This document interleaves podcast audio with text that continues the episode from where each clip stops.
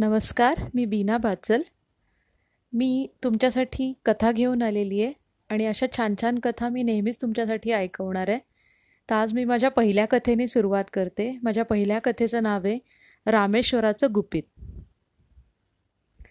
एक छोटंसं डोंगराच्या कुशीतलं गाव होतं आणि त्या गावात राहणारी ती.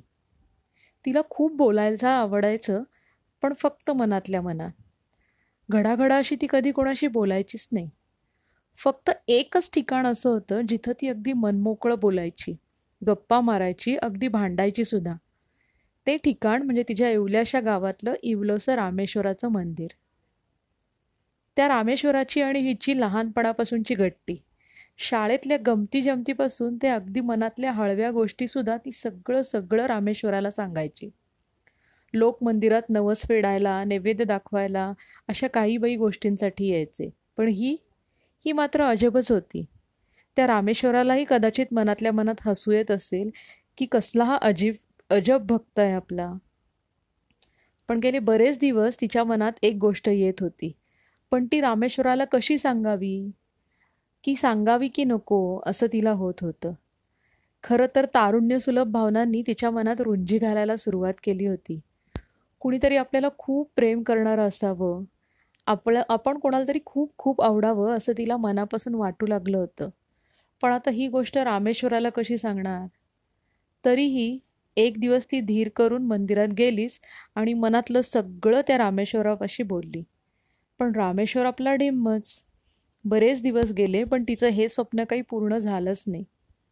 यथावकाश तिचं एका सुस्थळी लग्न ठरलं. घरचे सगळे खुश होते. फक्त ती सोडून. पण घरच्यांचीच किंवा कुणाशीच घडघड बोलेल तर ती कसली? अखेर रागावून ती मंदिरात गेली आणि रामेश्वराशी त्या दिवशी भांड भांड भांडली. तुला माझं स्वप्न नाहीच पूर्ण करता आलं ना?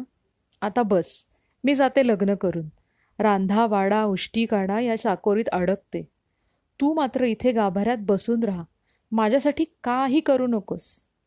त्या दिवशी ती खूप रडली. खूप वेळ मंदिरात तशीच बसून राहिली. आणि शेवटी कंटाळून जड मनाने घरी गेली.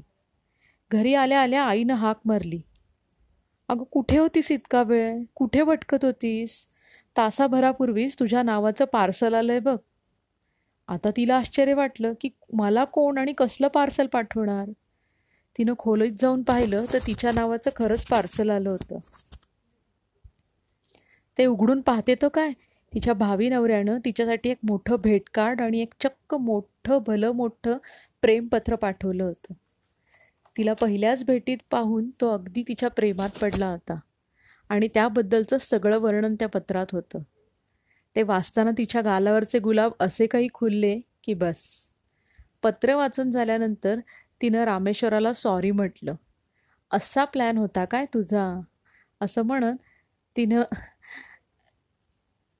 रामेश्वराला आभार मानले आणि मंदिरात रामेश्वर देखील खुदकन हसला. धन्यवाद. कशी वाटली माझी कथा? मला नक्की सांगा. अजून एक कथा लवकरच घेऊन येते तुमच्या सगळ्यांसाठी.